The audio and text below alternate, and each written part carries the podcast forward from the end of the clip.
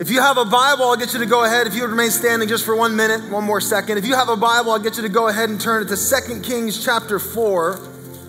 We're going to hang out here for our time today. I'm excited. I'm really excited. I got a word for you. I can't wait to get off my chest. So I'm excited to give it to you. And just God's been speaking to me all week about this. Second Kings chapter 4. As you turn there, I want to welcome you. If you're new to King's Church, my name is Brandon, the senior pastor here. We are thrilled you're with us. If you're watching online, we want to say hello to all of you. And then, of course, everybody in at East St. John at the Cineplex Theater. Let's welcome everybody who's not here right now, but you're in another area, another location. All right, I want to jump right in. I got 44 minutes and 37 seconds, so I'm going to get going. Second Kings chapter 4, this is a story some of you may or may not be familiar with. This is not one of the famous, famous stories of the Bible, but it's, it's, it's well known, but I don't know if you've ever heard this preached on before, so I'm excited to jump in. Verse 8 says in chapter 4 of Second Kings, it says, One day Elisha went to Shunem, that's a town, went to Shunem, and a well to do woman was there. She urged him to stay, Elisha, for a meal.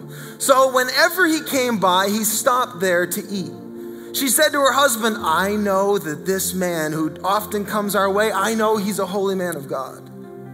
Let's make a small room on the roof and let's put a bed and a table and a chair and a lamp in it for him. Then he can stay with us whenever he comes. One day, in verse 11 says, One day when Elisha did come, he went up to his room and he lay down there. He said to his servant Gehazi, Call the Shunammite. So he called her, and she stood before him. And Elisha said to him, Tell her, you have gone to all this trouble for us. You've been so kind to us. You've made a room for us. You've gone to all this trouble for us. Now, what can be done for you? I want to bless you back. Can we speak on your behalf to the king or the commander of the army? How can I help you? She replied, I have a home among my own people, which is to say, my family take good care of me. I'm good. I'm good. Verse 14 says, What can be done for her? Uh, or verse 14, What can be done for her? Elisha asked. Gehazi said, Well, she has no son, and her husband's old. Then Elisha said, Call her, bring her, bring her to me. So he called her, and she stood in the doorway, and he said, About this time next year, you will hold a son in your arms. This time next year, you will hold a son in your arms. Count on it. No, my Lord, she objected. Don't, don't mislead your servant, O man of God. But the woman became pregnant. And the next year, about that same time, she gave birth to a son, just as Elisha had told her. I want to talk to you today from the topic, from the title, What to Expect When You're, when you're Expecting. You know that book? What to expect when you're expecting. I, okay, I have another title. I've got three titles. That's how pumped I am about this message. Uh, here's the second one The Mechanics of a Miracle. Or, or I'm calling it Birthing a Blessing pick a title. We're going to talk about that. Let's pray. God, we ask you right now in Jesus' name. We pray that uh, the Spirit of God would speak to us, would illuminate our hearts. God, you would remove the veil that we would see a truth that we have not seen. We pray, God, that you'd speak something into our hearts and you'd bring life where there was no life. God, would it not be my words, but would it be your words? And we leave here changed, we pray. In the name of Jesus and all God's people said, Amen. Give a high five to someone around you, then you can go ahead and grab a seat. If you're online, I don't know who you're going to high five right now, but. It was uh, back in November. I had come and picked up my kids from a day at daycare. They, they attend a, a daycare here at the church, actually. I'd pick them up at the end of the day, and I'm driving my two older kids home. I have three kids Ava, who's eight, and Aiden, who is six, and I have Alexander, who is one. Alexander the Conqueror, we call him uh, aptly named, let me tell you. But uh, we, we, we, I picked up my, my two oldest kids, Ava and Aiden, and we're driving home. And we get about halfway home. It's not a far drive, but it was long enough for him, to, for my son Aiden, to ask me a question that I was not prepared for.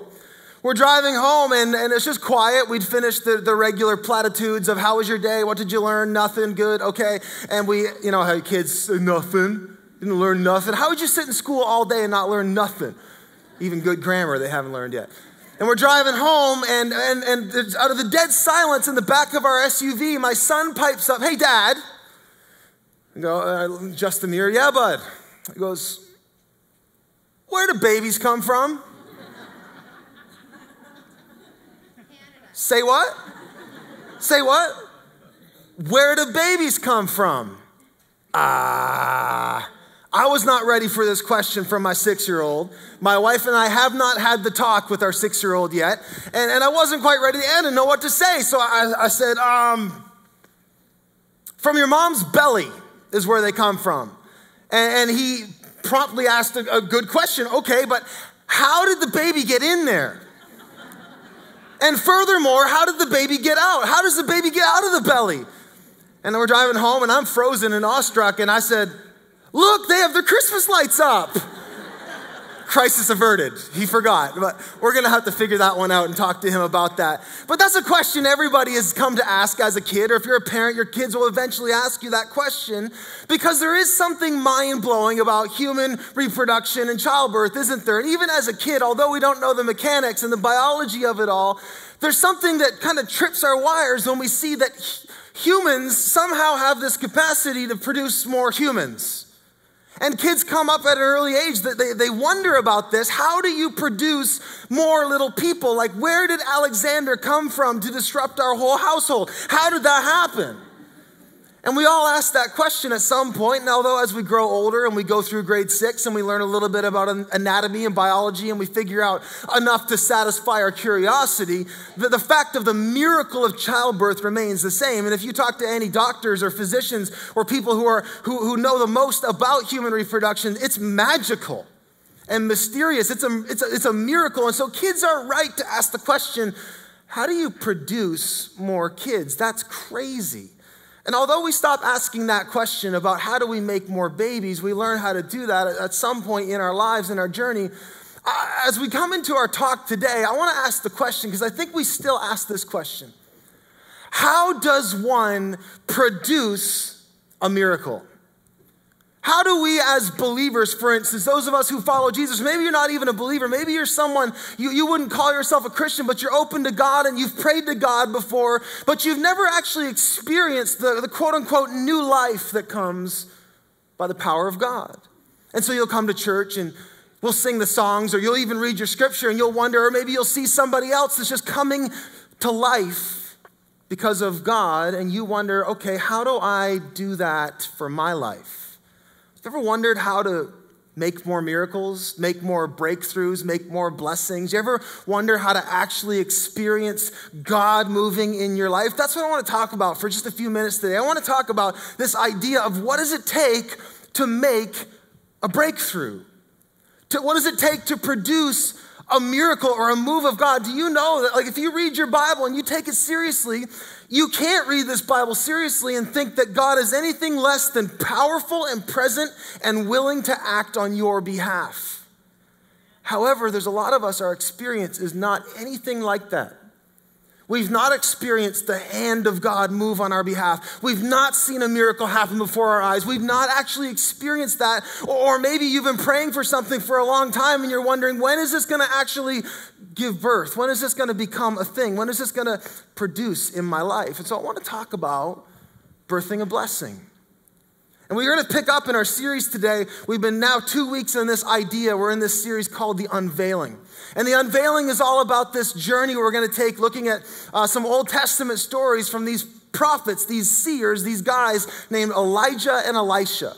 These guys were God's representatives on earth during a certain season in the history of Israel, and they're recorded in the book of 2nd and 1st Kings.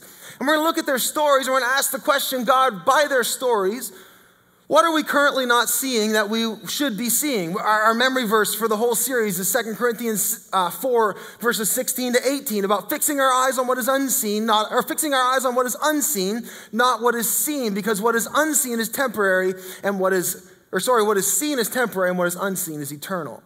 And so we're talking about this idea of the unveiling. And today we pick up in 2 Kings chapter 4. And if you have a Bible, why don't you just keep it open? We're going to just take the deep dive into this text. You know, I'm excited when I'm getting thirsty already. And I'm, just to catch you up, and we're going to just jump in. Uh, uh, is anybody ready just to jump into the Bible today? Are we good? East, you good?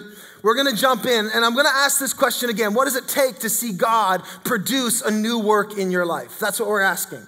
And some of you, I'm sure you've wondered that. Maybe you're a skeptic or maybe you're on the fence of this whole thing and you've seen somebody you know and love that's come alive in Christ and you wonder, okay, what did they do that I haven't done to produce those results in my life? That's what I'm getting at. How do you make more? How do you create a miracle? How, what does it take to see God do a new work or a new creation in my life? That's the question I want to answer.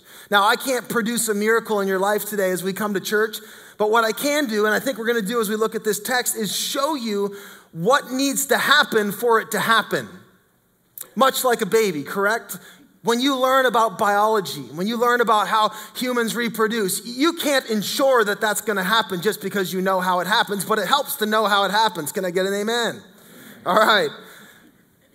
Second Kings chapter 4. I'm going to pick up in verse 8 and just to give you some back some backstory. The Shunammite woman, the story of the Shunammite woman who finds herself expecting a child, unexpectedly expecting. She finds herself expecting a child. This happens on the backdrop of a miracle that Elisha just performed right prior in verses 1 through 7, where he helps another woman who was poor and destitute, and she needed uh, funding and resources to be able to survive uh, severe uh, lack of food. And so he, he does this great work in that. And then we find it goes from this woman who had nothing to this woman who we find is well to do. Another translation says she's a rich woman. This woman's done well. She's succeeded. She's a well to do woman in virtually every way. She's virtuous. She's kind. She's thoughtful. She's faithful.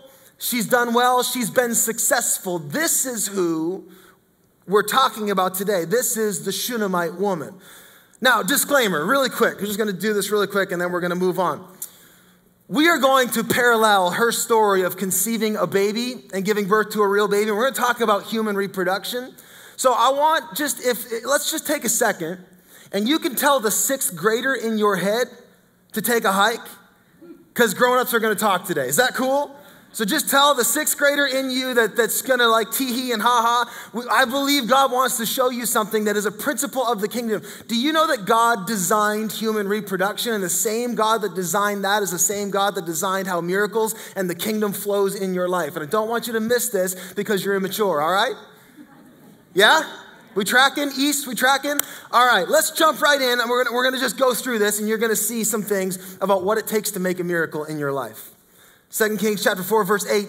We'll just go back again and we'll recap. One day Elisha went to Shunem and a well to do woman, there she is, a well to do woman was there and she urged Elisha to stay for a meal. So whenever he came by, he stopped there to eat. That was his place. When he came to Shunem on tour, he stopped at her house because she took great care of him. She cooked amazing meatloaf. We don't know, but she always took him in. And so she said to her husband one day, I know this man.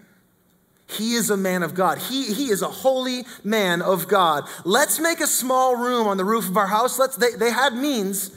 Let's add a room on our house. Let's, let's build an extra room so he, it's a guest room all for him so that whenever he comes, he can stay there. We'll put a, we'll put a bed in there, whatever he needs, a table, a lamp, we'll put, we'll put a, a DVR and a, and a 50, 50 inch flat screen, whatever he wants.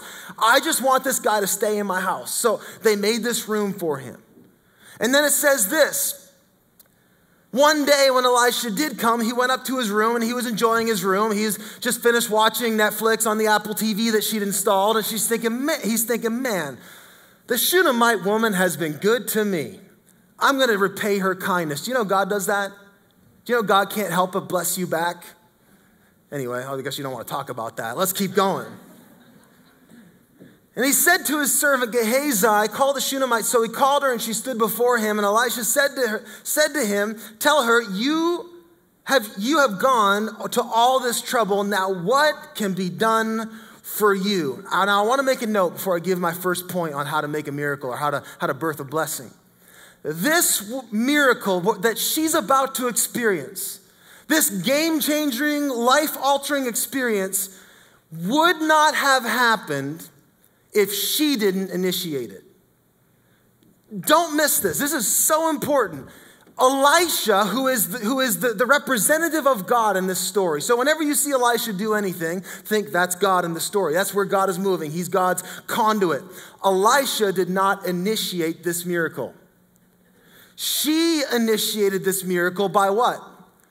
It says that she went after him. She invited him into her home. She prepared a place for him. She made room for him. She served him. And in response to her, he offered to bless her. Here's the first point if you're taking notes, and I suggest you should. This is going to help you. If you are going to experience God move in your life, if you're going to experience a blessing, first and foremost, you have to make room for his presence.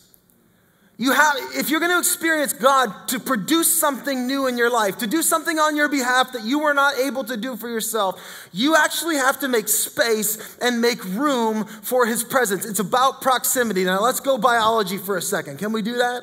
All, all, the, all the sixth grade selves out of the room. We got some mature sixth graders here, probably, if not earmuffs, whatever.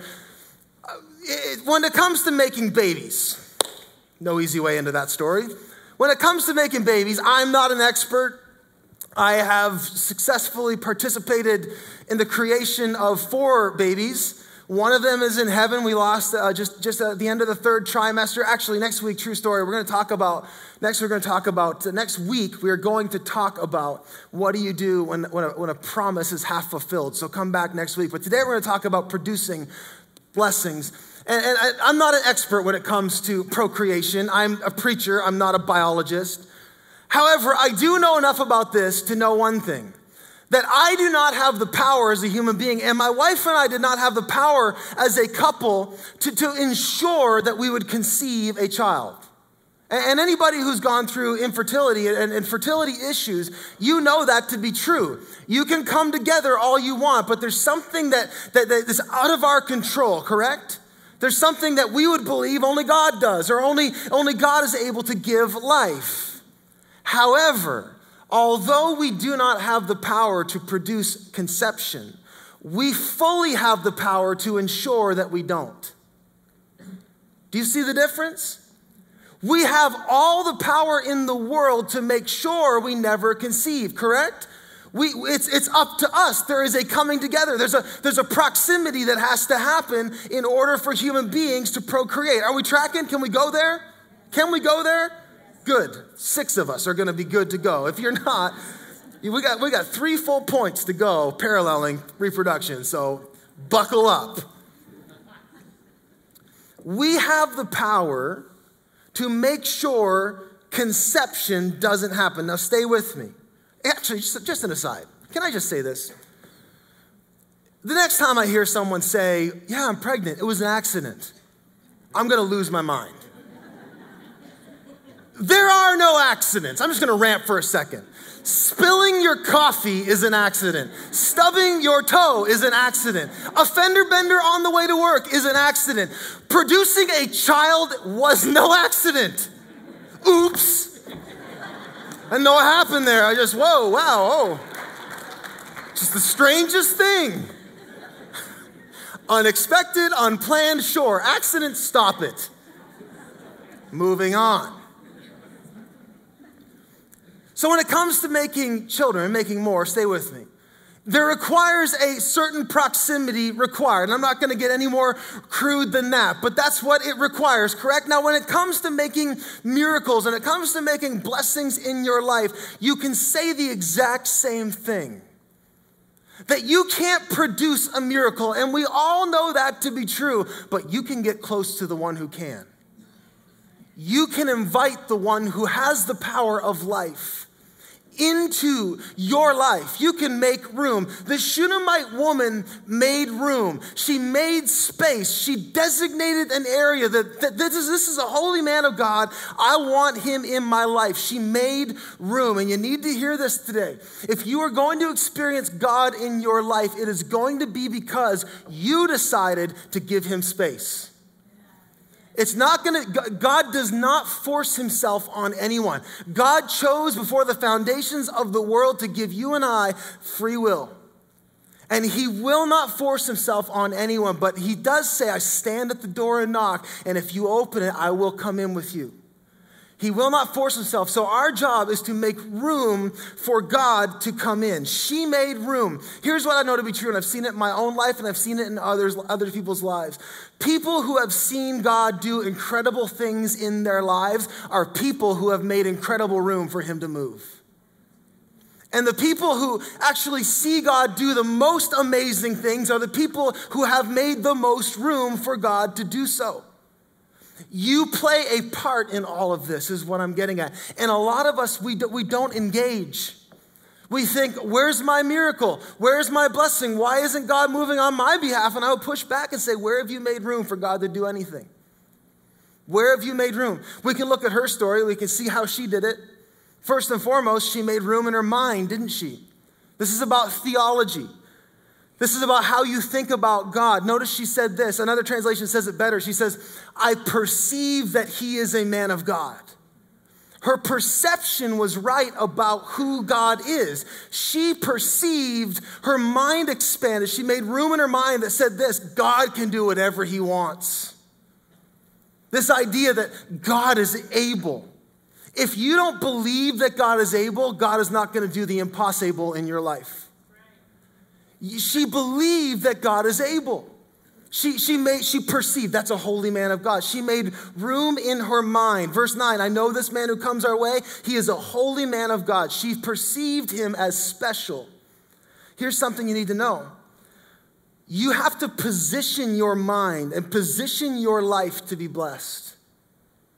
Do you understand that? She positioned her mind in such a way that made her uh, recept- receptible to God's blessing. She respected him, she revered him, she, she honored him, she blessed him, she gave to him. This miracle began by her making room in her mind. This is so huge, and I don't want to miss this. Do you know that within the confines of your mind, you have the power to dictate whether God can or cannot do anything in your life? Within what you believe. We see it in the New Testament. Jesus, when he went from town to town, it said he came to Nazareth. Nazareth is Jesus' hometown. In his hometown, Luke records he was unable to do any amazing miracles there because of their unbelief. They said of Jesus, they said, Oh, he's not special. That's just the carpenter's son. You see, how they perceived him made or broke what he was able to do for them. It had nothing to do about his power, had everything to do with their perception of his power. This is why, let me just let me just take an aside for a second. This is why as a church, I'm always writing you to, to, to engage with the Word of God. This is why I want you to say amen. It's not because I need it, it's not because it makes me feel better. Some of you, when I ever, if there's ever a week where I feel like you're sleeping and I'm pressing on you, some of you just so kindly will say at the end, I was listening, I was listening. the reason I'm pushing is not because I'm offended. The reason I push to know that you're engaged is because I know your engagement level and the posture of your mind will make or break what you receive. And so that's why I'm always on you. That's why it's important to say amen. Here, here's what I know to be true from experience the person who comes to church ready to receive, that you don't think they're just singing songs, you think they're singing to the King of Kings and Lord of Lords, and that all of heaven and creation are responding. Your perception is bigger. How, how you want to believe that worship matters to them. Or, or the person who comes in and they bring notes because they know that's not just some dude's opinion, that's God speaking to me. I want it. I want God to say something to me. The person who's got their Bible open, who's leaning forward, who comes on time, you are going to get more out of it than the person who rolls in late, is on their phone, gets up and down, goes to the bathroom four times. It's, it's going to be night and day, and it has everything to do with your posture. That's why I'm always on you. It's not because I'm cranky, honestly. It's because I want you to receive everything I believe God has for you. And your posture and your perception will make or break what you get out of it. Do you understand that? That's an awesome place to say amen. That's just, a saying. That's a real good place to say amen. I'm going to take a drink. She made room in her mind. She positioned herself for blessing. She made room in her life with her space she invested in this.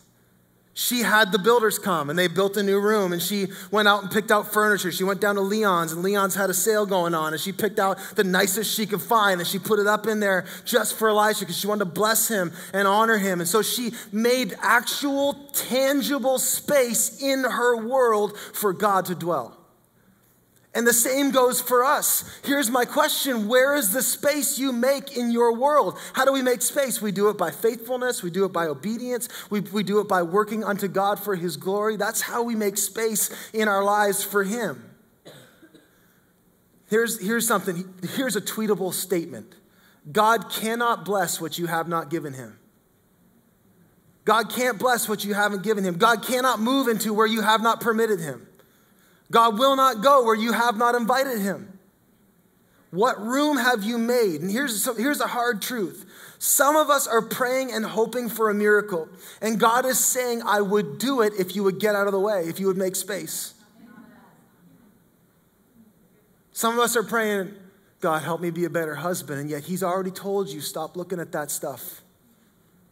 And help me be a better husband, help me be a better husband. He said, you, you need to stop what you're looking at on the computer and, I'll help you. But you haven't moved, you haven't made room.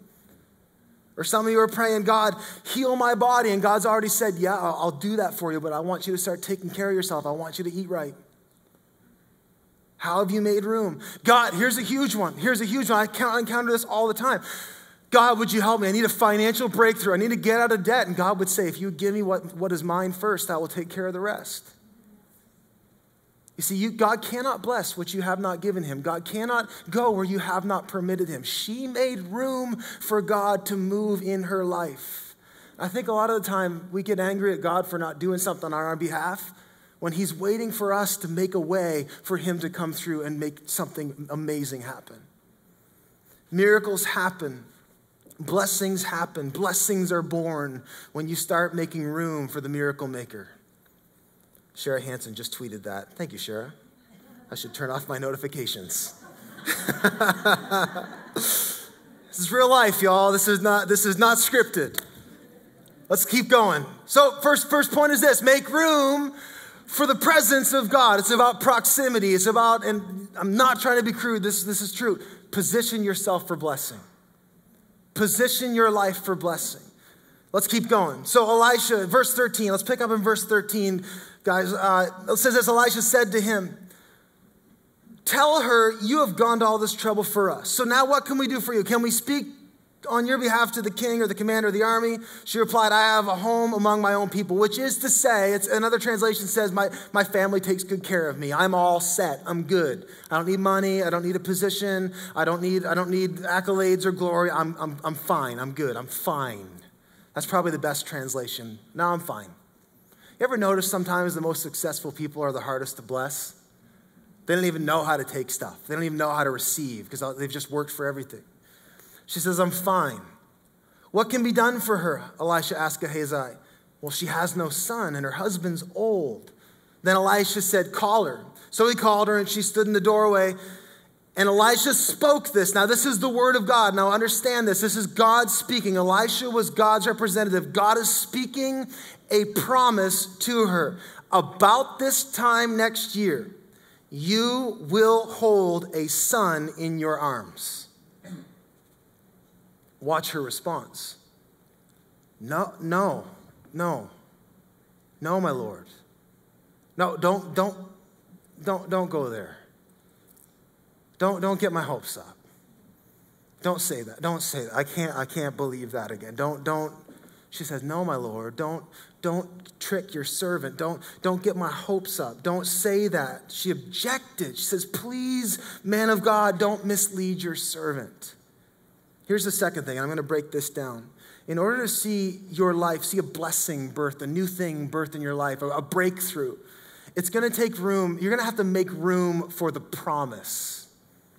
You have to make room for the promise, for the word that God has spoken. It's about giving what God has said permission to enter your heart. If you're ever going to experience the promise of God coming to life in your life, you actually have to receive it. And that is actually even more difficult sometimes than making space for God.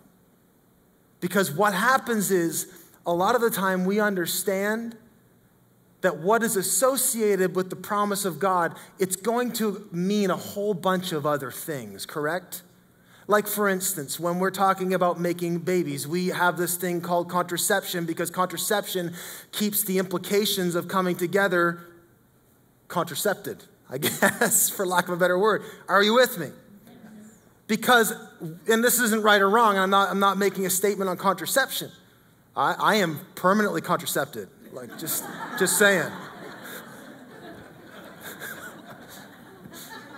my wife, my wife, my poor beautiful wife. Anyway, people use contraception because they're not ready to deal with the implications of having a baby, correct? That's why we have it. And, and the same is true when it comes to a word of God. We know when God says something, things kick into action. You know, God's word is active, not passive. When God created the heavens and the earth, how did He do it? He spoke His word. When God says something, things happen, and there are implications to those things. And here's the deal we know with change, even good change, there's a lot of discomfort that comes with that. There's a lot of implications. And so for her, we got to put ourselves in her shoes. Can you imagine this woman? We don't know how old she is, but the, the dream of having a child had long since died. And she had built up a nice life letting that dream go. Like the, the Bible says in Proverbs, hope deferred makes the heart sick. And if hope's deferred long enough and the heart gets sick enough, that's when we let dreams die. And so she had built up a life around that. And, and yet Elisha kind of puts his finger in the wound, doesn't he? She, she sort of yelps. She sort of says, No, no, don't, don't go there. Don't go there. You ever have a wound in your life that you were able to kind of build up around it in such a way that it was comfortable, but if you moved the wrong way, or that person showed up that day, or they said that thing, and all of a sudden you realize, oh, that still hurts? Like, like if you put your back out, anybody ever put their back out? Like if you get into like one position, you can just stay there and it doesn't hurt so bad, but as soon as you move, you're like, oh yeah, there it is. See, Elisha put his finger on the wound, this, this sore spot, this, this promise she had in her heart at one point where she wanted to believe, I want to be a mom, but a lifetime of disappointment in that area. And now here this man comes and shows up this day and says, I'm gonna, you're going to be a mom. This is the word of the Lord. You will have a child next year. And her first response is this is a difficult thing to believe. I mean, my, my husband's old. I'm not that young. Like, I mean, and then, and then, then there's the whole like, what if it doesn't happen? What if I get my hopes up again and then it doesn't happen? What if, how long is this going to take? Like, what, what does this mean? What are the implications of that? When it comes to making miracles, when it comes to receiving, when it comes to making miracles and seeing God give birth to something new in your life, you have to actually let your guard down enough to receive what God says. And you actually have to look at the possible implications. You have to say, I want that more than anything else. That the cost of the disruption is less than the gain of the, of the blessing. This is, why, this is why we have such a hard time when, when we hear a word of God. Like, I have friends, I have friends that were called into ministry where God, someone, through, God spoke through someone to them and said, you will, you need to give your life to ministry. And they heard it, but they kept it at arm's length. Just kind of waiting for something to fall in their lap when in actuality, God's saying, you must say yes to what I have said. You have to receive what I have said. Here, here's what I know to be true. Again, I, I'm not a biologist, I'm not a botanist, I'm a preacher, but I do know this. When it comes to having babies, there's this thing called conception, correct? It takes reception for conception. It's like a rhyme. I feel like that, like that stingray off Finding Dory, right? Like the. It, ta- it takes it takes reception for conception. Stay with me. And the same goes when it comes to making miracles. You, you have to actually receive, you have to let your guard down. I'm, I'm to I'm to go there.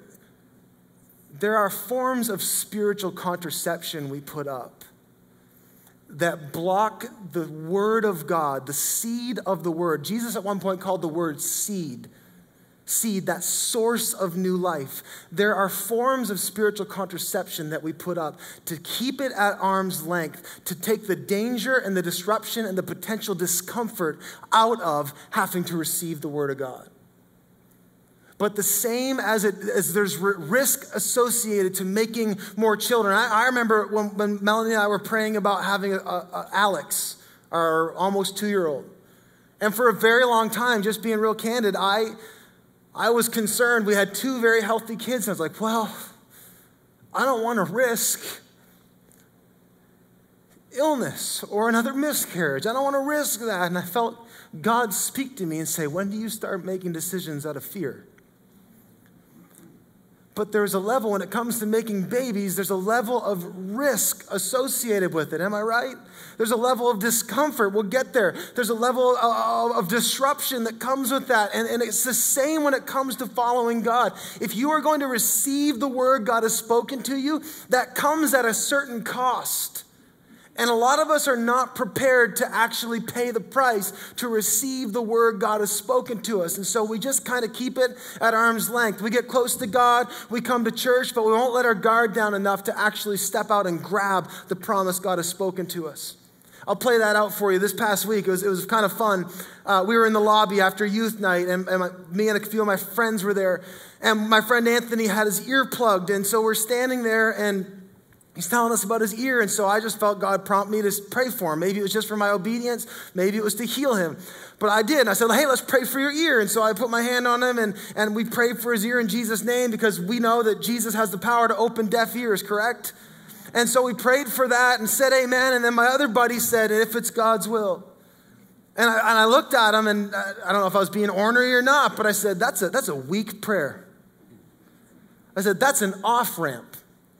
That's an off ramp from having to deal with the possible embarrassment of the fact that you prayed and it didn't happen. That's why we pray that. That's why when we come together and say, Well, God, if it's your will to heal, that's contraception. That's, that's, that's not having to get so close that you have to bear the weight of the possible disruption of the Word of God being received. But to receive it means I will lay hands. The, Bible, the Word of God says, lay hands on the sick and pray for them, and they shall recover. So you need to fully receive and believe that Word if you're ever going to see that happen in your life. So that's, that's, that's what it means. Receive the Word of God. I, I, I got eight minutes and 32 seconds left, and I got so much to say. Here's a question I'd ask you before we're getting, getting there. How many of God's blessings are we essentially saying no to because we aren't willing to risk the discomfort or vulnerability required to receive the promise? This woman had to wrestle with it. It wasn't an easy decision. It wasn't like a, oh, yeah. She knew that if I was going to do this, well, I'm, I'm going to be the woman in Shunem who's, who's in her 50s having a baby. They're going to talk at the hair salon, and then my family's going to worry about me for getting excited about something and possibly getting my hopes out. Like, this wasn't an easy decision for her. How many of God's blessings are we essentially saying no to because we aren't willing to risk the discomfort or vulnerability required to receive the word? You have to receive the word. You have to let it in. Like some of you, some of you are here. Maybe this is hitting really close to home. Maybe there's some, some young mothers to be who are like, you know, we still, we've been trying for two years and we can't have a kid. Maybe this is hitting real close to home and you know God has spoken in your heart and said, You will be a mom. Are you willing to risk the potential letdown next month to hang on to that word? And say, I will let the Word of God define my expectation, not my experiences. You have to receive it. You have to receive it. It's kind of like it's kind of like Mary, the mother of Jesus. I hope you're familiar with that story. If you're not, we'll preach on it sometime. But the mother of Jesus was visited by an angel, and the angel came and said, said the word of the Lord to her, said, Mary, you shall receive a son. The Holy Spirit will come upon you and conceive inside of you a son who is not just any son. He will be the King of kings and Lord of lords. His kingdom will know no end. He will be the salvation unto Israel and to all who believe. It's going to be inside of you. You're going to be the mother of the Son of God. And it's this amazing moment, but you, you, don't, you don't put yourself there on this young teenage girl. Like she had to think at, this, at the time, like, okay, wait, wait, wait, wait a minute How's that going to work? Like I'm gonna just magically be pregnant? Like is like how does that work? And then how's it gonna work? I'm engaged. Like my, my my guy Joseph, he's gonna think I was up to stuff. Like how's that gonna work? He's gonna he's gonna question me. Like how's that gonna gonna work? And then of course my town, they're gonna think that I've, I've been out sleeping around and I slept with someone. You, God, you know they can stone me for that. And all of those implications must have been running in her mind. And yet she looked on the promise and said, This promise is too good to give up for the cost, for what it might cost me. And so her answer in Luke 1, she says, May it be unto me as you have said. I am the Lord's servant. May everything you have said to me, everything you have said to me, come true. That's what it looks like to receive the promise. You will never conceive a miracle or a move of God in your life until you're actually willing to let your guard down and receive the promise. And, and we don't know when it happened for this woman. We don't know at what point in, in the journey it happened, but it had to be fairly quickly after this conversation because it just skips to it in verse 17. And it says this about the Shunammite woman, verse 17 in our passage says, The woman became pregnant. Woohoo! She became pregnant. And the next year, about that time, she gave birth to a son just like God said, just like the man of God said, just like Elisha said. She became pregnant. Here's the third and final point you have to make room for the process. When it comes to seeing God do something in your life and to create something new in your life, it will always come with a process, with a preparation season. And, and it's the same with making babies, right? With giving birth to babies. There is a process. It is not microwave procreation. It is not press the button and beep, there it is. It's, it's, it takes some time, correct? Yeah? I, I didn't really like being pregnant. Um, the cramps, sleepless nights, the cravings, the labor. It was all a lot to watch. It was just saying, just saying. It was, my wife was a champ. But when it comes to it, there is discomfort within the development. Pregnancy is a process. The miracle of childbirth is a process. There is a gestation period. In human beings, it's nine months. I like how it says, yeah, about that time. This was not a scheduled cesarean section. This was like it came when it came, right? Like about that time. Takes about nine months for humans. I looked up, I was just Googling. There are some animals, like an elephant, takes up to two years. Can you imagine, ladies? Two years? Can you imagine, husbands? We're having fun in church, right?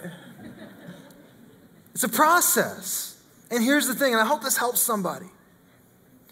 There is such a thing as being expecting a miracle.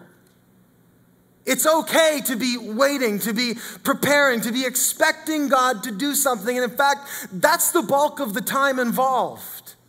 There's, the, there's that moment where you get the word, where, where you knew God spoke to you. Maybe it's right now, you hear God speaking to you, and you say, Yes, God, I receive that. And then there's this season that happens before you are holding the blessing. It's the same when it comes to God moving. And I think for a lot of us, we, we, we almost let the promise die. We almost forget that we're carrying a promise, and in due time, we will give birth. You think about this. The Shunammite woman, like play this out. I love to picture and put my mind in the Bible, and this is this is this is good to do. Like let it come to life because it is alive. Think about this. Like okay, she has this moment with Elisha. Elisha packs up and moves on. And then she has to like decide, okay, am I gonna like, am I gonna believe this or not? Like, really? I'm 50 something years old. My husband's like 90. Really? And yet at some point she gave way to that promise and she said, okay, I believe it. And so she decides, okay, I'm gonna go talk to my husband, tell him what Elisha said. He was easy to convince. I am the Lord's servant, let's go, right? Like he was easy to do his part. And, and so they start trying. And then sure enough, that she starts actually, she starts feeling the, the symptoms. She's feeling morning sickness, and then she starts showing. But but there's also people talking around her and, and hoping, oh, I hope she's not getting her hopes up. I hope she her family's concerned, right? Like she had to walk this out. And then, of course, she's getting past the second trimester, and it's clear wow, God's word, it's coming, it's coming, it's happening. It's coming. He said it, and here it comes. And then you think she's getting seven months, eight months, nine months, and now she's fully showing she's ready. And it's like it's like a hot Shunammite summer, and there's no air conditioning. And yet she's walking this thing out. Like she had to walk out that promise in real time. Like, like all of the social implications and all of the physical implications, like it was real. She had to walk this out. And then about that time, the next year, her water breaks and she gives birth to this promise.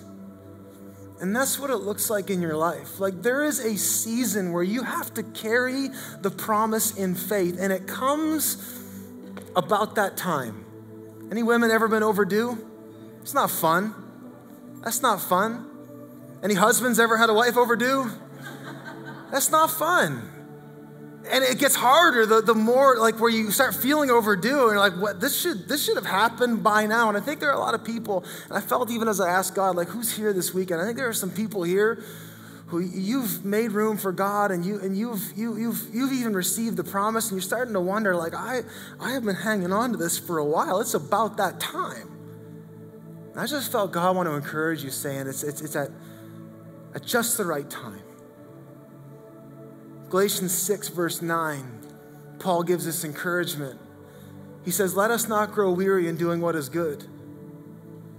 At just the right time, not too soon, not too late, at just the right time. Do you know that God's promises are delivered right on time? So you can know that if it hasn't come yet, that God, you're still in process. Baby's not ready. You're not ready. At just the right time, let's bring that back up. Do not grow weary in doing what is good, for at just the right time, you will reap a harvest. You will give birth to the blessing if you don't give up. Don't give up. And I don't know what you're praying for. I just, oh, I feel it in my heart. I don't know what you've been praying for. I don't know what you're expecting. But you need to hear, like, you're in process, and that's part of it. Hold on. This woman had to walk it out. Childbirth is a process. Birthing a blessing is a process at just the right time, and there's discomfort, there's pain, there's concern, there's uncertainty. I think the thing that bothered me the most about that pregnancy season, and probably my wife would say the same thing, above all of the, the pains and discomforts, was the overall sense of being completely out of control with that life.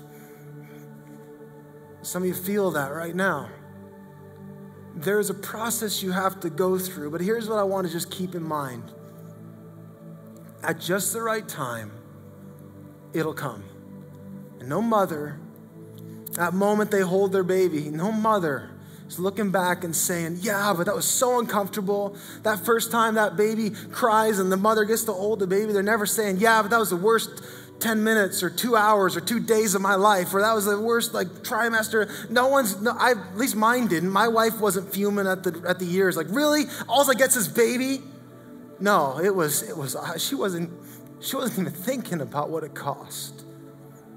That was old news. All of a sudden, when that blessing is born, it's all worth it, isn't it? So I don't know who I'm talking to, but you need to hear it. Like, hang on, it will be worth it. I asked God, well, it was about Thursday night, and I was just spending a little time, and I was like, God, I don't want to just, like, this is some cool stuff, and I'm excited to preach this. It's fun to preach, but God, why? Why does this matter? Who am I talking to? And first, He kind of spoke to me. He said, Well, I want to encourage you. He said, Hang on. And I'll just be candid really quick. Like, when it comes to this church, and when it comes to the ministry I believe God has called me to, God has spoken some things to me that believe me, with all the growth and exciting things that I praise God for and I've seen, it just doesn't even scratch the surface of what God's put in my heart. And there are days where I fight discouragement and disappointment. I'm like, oh God, like I, am believing for the day when pe- people are lying down the street wanting to hear the word. I'm believing for the day when like my sons and my daughter and your sons and daughters are like fluent in kingdom mentality and they, they, they see things different. I'm, I'm believing for the day when the kids in our kids' ministry are.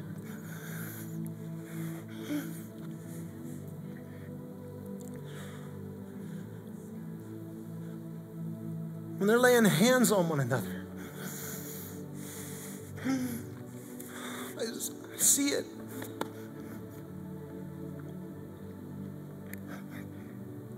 It's in there. And there are days where I'm fighting discouragement. I felt the Lord say to me, and I hope this helps you. I felt Him say, It's a process. You're pregnant. And at just the right time, not too soon, not too late, not, not past due. When I decide that vision happens, it happens. You just stay faithful and you walk out the process. And I don't know where you're at. And I said, God, why, why are we going here? Why, who are you talking to? And I felt him say, there are, goes right with the message. There are three things to consider whether you're here. One, some of you are wondering why I don't ever experience God in my life. Why don't I ever see something? Why don't I ever produce kingdom stuff when everyone else is? And I believe God's asking you, where have you made room? Where have you made any room in your life for God to do anything? And I think there are people here that you have kept the promise of God at arm's length.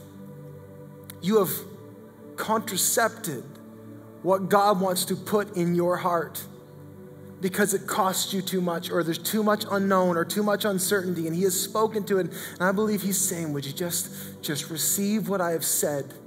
And i got a great burden for the one who's here and you've just been carrying a promise and you're waiting when when is this going to happen? When is it when am i going to hold that baby? And i just i just felt the lord say uh, it just in time. Just in time. Would you stand? I want to pray for you. Don't give up at just the right time. Our memory verse for this series, 2 Corinthians 4, verse 16 to 18. Therefore, we do not lose heart. For we fix our eyes on what is unseen, not what is seen, because what is unseen is temporary, what is seen is eternal. Then there's that part where it says, For this light momentary affliction is preparing for us an eternal weight of glory which far outweighs, far outweighs glory beyond all compare as we look not to things seen, but what is unseen. I want to encourage somebody. Let me, let me just say a few things here. Declaration. God's word always accomplishes its purposes. Every word God has spoken will come to pass. God will finish what he started. Let's pray. God, we believe you are a wonder working, miracle making God. That there is nothing impossible for you. And so even in this moment, God, we just we just make room in our minds that say there's there's there's our wildest dreams of what you're able to do, and then there's infinitely more what you're actually able to do. Nothing is impossible for you. You can do anything. We believe you're a miracle working God, and we will not settle to let our experience or our past letdowns or let, let modern thinking just deter us from the reality that there is a God. He is mighty to save. His arm is not too short that he can't reach us. You are all that you are, God, and you are so much more than we even imagine. As Paul said, you are exceedingly, abundantly able to do more than we ask or even imagine. We believe that. Now, Lord, would you teach us? Would even in these next few moments, would you put your finger on areas where you want us to clear out and make room to get close to you, to let you come in? We can't make a miracle happen, but we can invite you in. God, would you put your finger on those areas where we've put our guard up and said, No, no, I can't accept this? Would you, would you show us that what we stand to gain far outweighs anything we might lose? And God, I pray for the one here today who's discouraged. They're overdue. Their feet are tired. They're uncomfortable. They can't sleep. God, would you encourage them that just at just the right time, don't let them lose hope. Give them hope and courage, we pray. In the mighty, matchless name of Jesus. And all God's people who receive it say, Amen. Every word God has spoken shall come to pass. Let me just do this.